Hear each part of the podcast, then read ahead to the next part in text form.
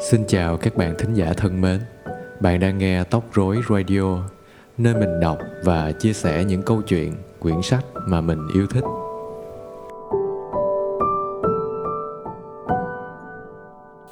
Tác phẩm truyện tình của tác giả Nam Cao Buổi sáng sướng nhất của một cậu học trò có lẽ là buổi sáng đầu tiên trong vụ nghỉ hè. Tối hôm trước, người ta thắp đèn, đi chơi thật khuya mới chịu về. Người ta lên giường, hơi mỏi chân và hơi mệt trong người, nhưng cái đầu nhẹ tên. Bao nhiêu là sự lo lắng trút ra rồi. Người ta không còn phải nhắc lại với mình rằng sáng mai dậy 5 giờ, ngày mai có địa dư, có ám tả, có sinh lý học, đến chiều thì luận pháp văn, bài kỳ trước mình làm bí quá nên viết chày, viết cối, chắc là hỏng chữ, hỏng câu nhiều lắm. Cụ đậu lùng lại tha hồ mà cáu. Người ta thở ra, hít vào mấy hơi dài như để tống nốt cái chất độc còn lại ở người ta. Người ta ngủ rất ngon, một giấc như trẻ thơ. Và sáng hôm sau, khi đồng hồ đánh 5 giờ, người ta cũng mở mắt ra bởi thói quen, nhưng không thèm dậy vội người ta mỉm cười với ý nghĩ rằng, ta muốn nằm đến bao giờ cũng được. Cái cửa sổ trên đầu giường mở suốt đêm, ánh sáng chu, ánh sáng tuôn vào từ bao giờ. Không khí được tắm trong bóng tối mát dịu của đêm. Bây giờ rất sạch, bây giờ rất sạch trong gió êm êm và mơ hồ như một làn hương nó vuốt ve cái trán phẳng phiu, mấy sợi tóc lòa xòa và luồn qua cái cổ áo không cài cúc để mơn, để mơn mang cái ngực nở nhô lên, xẹp xuống một cách thông thả và đều đặn. Cái cảm giác nghỉ ngơi thật hoàn toàn. Người ta thấy trong lòng thư thới, trí óc thư thới, khắp thân thể đều thư thới. Sự khoan khoái tràn lan trong mạch máu, thấm đượm trong da thịt, và tuy không buồn ngủ nữa người ta cũng nhắm đôi mí lại để chả trông thấy gì chả nghĩ ngợi gì cả. Cổ là một khoảng rỗng bên trong đầu. Những giác quan của tôi đang liệm đi trong nỗi êm đềm lười biếng thì đột nhiên lại bị một tiếng dặn rất gần đánh thức. Tôi giật mình một cái mắt tôi mở ra chưa kịp nhìn rõ là ai thì một thứ tiếng rất quen đã bảo rằng vẫn còn ngủ kia à Mẹ, tôi ấp úng và vội vàng nhổm dậy. Mẹ tôi đứng sát đầu giường, nhìn tôi bằng đôi mắt loang loáng ướt, miệng cười âu yếm, phô ra những chiếc răng đen bóng. Sao mẹ ra được sớm thế? Mẹ đi bằng chiều đi chợ vải, đến cầu sắt thì trời mới sáng. Mẹ đi bán vải? Không, còn vải đâu mà bán. Mẹ ra xem còn có cái gì phải đội về hay không. Đi sớm tí để về sớm cho nó mát. Tôi cúi mặt bởi vì câu nói của mẹ tôi làm tôi vụt nhớ đến Kha. Kha đã bảo tôi Nghỉ hè này Lưu ở đây cho vui nhé. Chúng mình đi học đi test cho nhau viết. Lưu dạy tôi làm tính đố cho Kha khá hơn một chút. Tôi ờ, bí tính ghê lắm nhé. Rồi tôi đi mượn đàn của con thọ về cho Lưu tập. Lưu về quê thì Kha buồn chết. Tôi thích lắm, không phải vì việc tập đàn hay việc ám tả. Tôi tập đàn và viết ám tả chẳng cần đến Kha cũng được. Nhưng chính vì tôi sẽ được gần gũi Kha trong suốt 3 tháng hè, tôi nghĩ ngợi một chút rồi thưa với mẹ. Con không biết, giá con biết thì con bảo mẹ đừng ra đón con, năm nay con không về. Mẹ tôi sầm mặt lại, tôi vội vàng cắt nghĩa. Sang năm lên lớp, chương trình nặng lắm. Còn phải ở đây để học bài ôn bài cũ và xem trước nhiều bài mới. Ở đây học với anh em cho vui. Về nhà có một mình không học được. Vả lại mình còn cần mượn sách của họ để có điều gì quên hay chưa biết thì à, còn hỏi nhau. Mẹ tôi tin tưởng ngay. Người à, chỉ bảo nghĩ những ba tháng kia mà hãy à, nghỉ ngơi một vài tuần rồi lại học cũng được chứ sao? Chả lẽ đi quanh năm đến lúc được nghỉ hè cũng không về thăm cửa thăm nhà một tí? Không muốn ở nhà lâu thì cũng về chơi dăm ba ngày. Biết rằng chối không xong tôi bèn tìm cách đánh lừa. Vâng, à, thế thì cũng được, nhưng mà hôm nay con phải lại nhà ông giáo soạn sách cho ông ấy, nhân tiện mượn vài quyển về đọc. Mẹ cứ về đi, độ mai hay ngày kia thì con sẽ về. Còn nói làm sao được, mẹ tôi định mang quần áo cho tôi về trước, nhưng tôi bảo không định ở nhà lâu thì không cần đem quần áo về làm gì. Ấy thế là một lúc sau mẹ tôi đành cởi ruột tượng đưa cho tôi một đồng bạc để đi xe rồi buồn bã xách cái thúng không ra về nghĩ đến cái vẻ luyến tiếc trên những đầu ngón tay run run của mẹ tôi khi đưa cho tôi cái tờ giấy bạc gấp làm tư. Tiếng thở dài và vẻ thẫn thờ của người trước khi ra về và tưởng tượng ra những bước chân vương vương đến cái bóng dáng lủi thủi của người đi bộ trên con đường dài tràn đầy nắng bụi. Tôi thấy lòng nặng trĩu và tối sầm lại. Nhưng hỡi kha kha rất phù phiếm và vô cùng ích kỷ Kha có biết rằng những lúc như ấy thì hình ảnh Kha gọn ghẽ và thon nhỏ, với đôi mắt nhí nhảnh, với nụ cười tinh nghịch đã lọt vào hồn tôi như một tia nắng đẹp. Tôi xua đuổi nỗi ân hận bằng cách đánh lừa. Tôi tự bảo, thật ra thì mình ngại lắm, về vài ngày chẳng bỏ bèn gì mà cũng mất công về, thà ở đây để bắt đầu từ ngày mai viết ám tả với Kha ngay. Nhưng ngày mai, Kha bận đi chơi suốt một ngày với chị em, rồi ngày hôm sau thì Kha lại bận tiếp chị em đến nhà chơi suốt một ngày. Luôn hai ngày, Kha chẳng thèm giáp mặt tôi.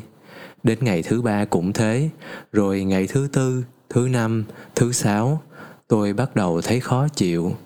Bởi vì tôi bỗng nhận ra rằng, giá tôi thử có về quê thì Kha cũng chẳng buồn gì.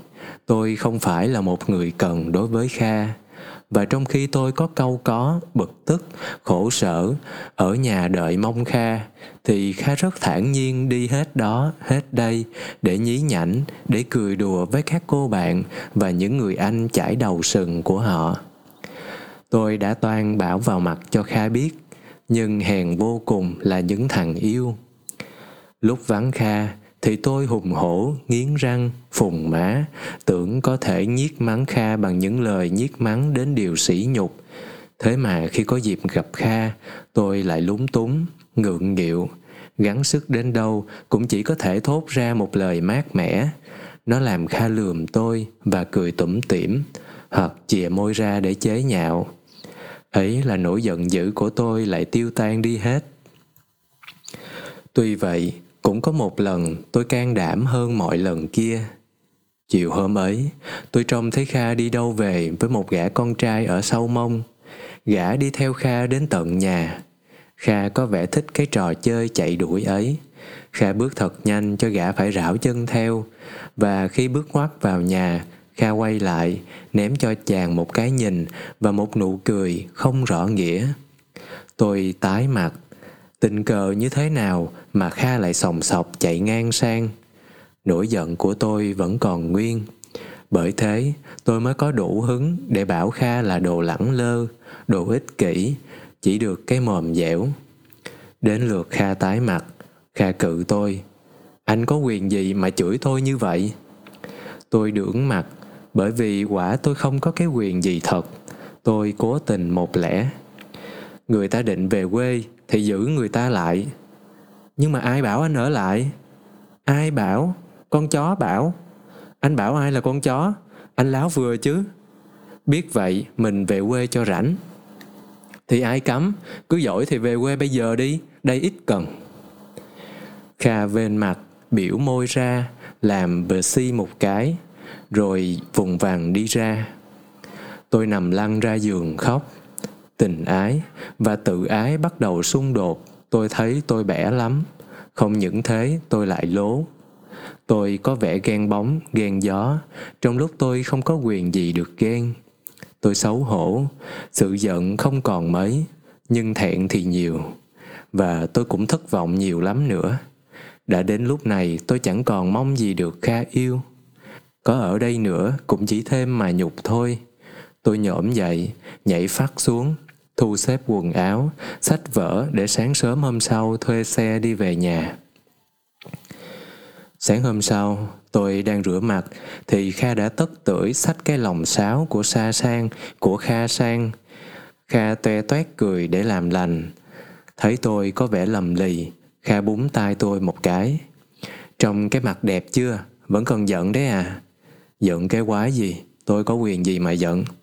Ái chà, cậu cũng biết đây hẳn hoi kia đấy. Rồi à, đột ngột, Kha đi sầm sơn vài ngày đây. Cái đấy càng dự gì đến tôi? Kha quát mắt, chỉ một ngón tay nhỏ xíu mà trắng muốt vào trong má tôi, ra lệnh. Im ngay, tôi cấm đấy. Rồi vẫn dùng cái giọng sai khiến ấy, Kha đưa cho tôi cái lồng chim và bảo Đây tôi giao cho cậu đứa con tôi, cậu phải trông nom nó cho tôi trong khi tôi đi vắng nhé. Mèo nó sực mất con tôi thì cậu liệu hồn với tôi. Cái giọng bà tướng ấy buồn cười thật, lại làm tôi hả dạ. Tôi cầm lấy cái lòng, ngắm nghía con chim rồi cười bảo Đây vật một cái thì chết cả mẹ lẫn con. Kha thách đấy. Rồi mà xem tôi vật thật để làm gì những thứ chim ác thế? Kha mỉm cười, nũng nịu. Đừng phải tội, yêu chứ lị. Tôi tỉnh người và tôi đồ rằng đêm hôm qua Kha cũng như tôi đã trằn trọc suốt đêm và đã nhận ra rằng chúng tôi không thể rời nhau. Bởi vậy Kha mượn cớ trong hộ con chim để làm lành. vả Kha cũng sợ khi đi sầm sơn thì tôi tức Kha mà về quê chăng. Con chim sẽ khuây khỏa cho tôi trong lúc vắng Kha và tôi ở lại. Nếu Kha không yêu cầu tôi, sao phải bày trò ra như vậy? Ấy thế là cái việc về quê đành xếp xó. Tôi ở lại với con sáo của Kha để đợi Kha đi nghỉ về. Bây giờ ngồi nhớ lại chuyện xưa, tôi càng lúc càng khâm phục Kha là con người sớm biết, sớm khôn. Tuổi chữa bao nhiêu mà Kha đã tâm lý loài người một cách rất sâu. Tôi sẽ chẳng bao giờ quên được bài học của Kha. Và bây giờ, nếu có một anh chồng đa nghi nào bắt buộc phải bỏ một cô vợ trẻ măng ở nhà để đi xa, muốn xin tôi một lời khuyên, tôi sẽ nhắn mua một con chim thả trong một cái lồng mà trao cho vợ nhờ nuôi hộ. Lúc trở về, nếu con chim của hắn chưa chết, thì hắn có thể đến chắc một nửa rằng người đàn bà, người đàn bà chưa phụ hắn. Cứ xét tôi là đủ biết. Con sáo Kha đưa cho tôi chăm sóc đã giúp tôi thấy những ngày xa Kha không xa xôi, bớt dài. Tôi bận biệu suốt ngày với con chim và không còn nghĩ ngợi đến sự ghen tuông, đến những nụ cười, những khóe mắt, những cuộc gặp gỡ của Kha ở Sầm Sơn.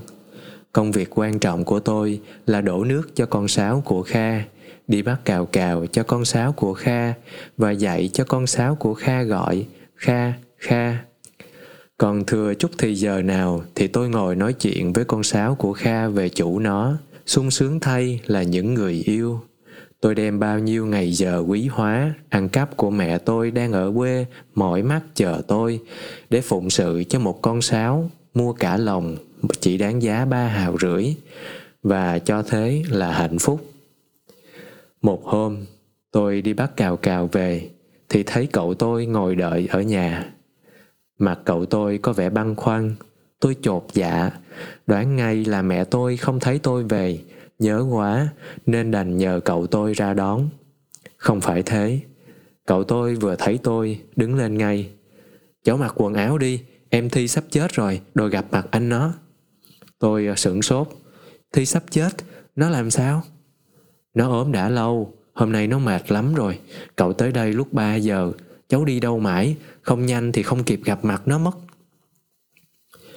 Tôi thấy mắt tôi mờ nước mắt, Tôi vội vàng mặc áo rồi đi theo cậu.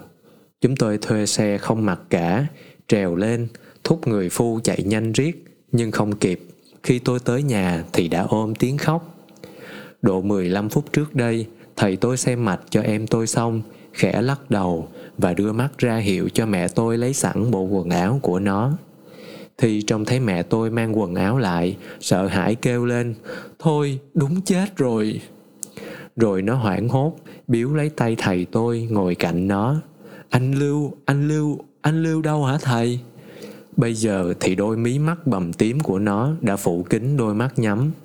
Em Thi, em Thi, anh Lưu đã về đây, em Thi ạ. À. hỡi ôi hàng mi thưa chẳng bao giờ còn động đậy em tôi chẳng còn trông thấy mặt tôi bao giờ. Lưu viết đến đấy thì tôi đến. Nỗi cảm động còn để lại trên mặt anh vài vệt nước. Anh có vẻ bối rối. Vì đang khóc hay vì đang viết? Không một người đàn ông nào muốn một người đàn ông khác thấy mình xước mướt. Không một người mới viết văn nào muốn làm một nghề viết văn. Không một người mới viết văn nào muốn một người làm nghề viết văn bắt gặp mình đang ngồi viết văn tôi vờ hỏi, thư từ gì mà dài khiếp thế? Anh cười ngượng nghịu, không, tôi ờ, đang bắt chước anh viết truyện. Chuyện gì thế?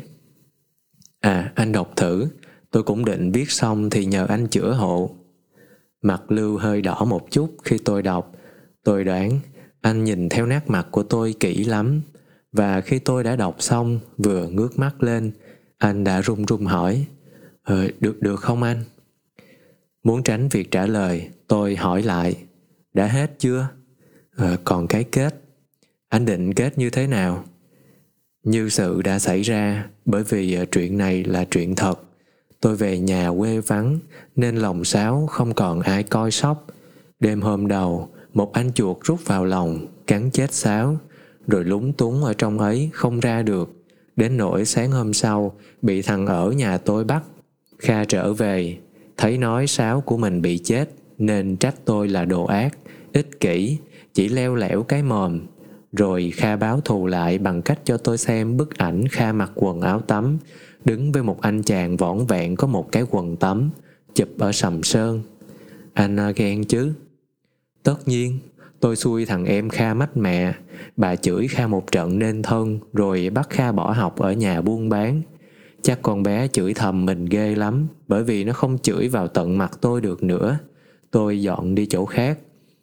Nhưng nếu kể đúng như vậy, thì chuyện nó có một cái tính cách tầm thường lắm. Tôi à, sẽ viết, tôi hy sinh tình yêu và hạnh phúc đi vì nàng. Tiểu thuyết thứ bảy, số 462 ngày 22 tháng 5 năm 1943 Cảm ơn các bạn đã chú ý lắng nghe và nếu các bạn có ý kiến đóng góp hoặc yêu cầu thêm vui lòng gửi về trang Facebook Mùa Tóc Rối. Cũng đừng quên bấm follow để không bỏ lỡ những số tiếp theo nhé. Còn bây giờ, xin chào và hẹn gặp lại các bạn.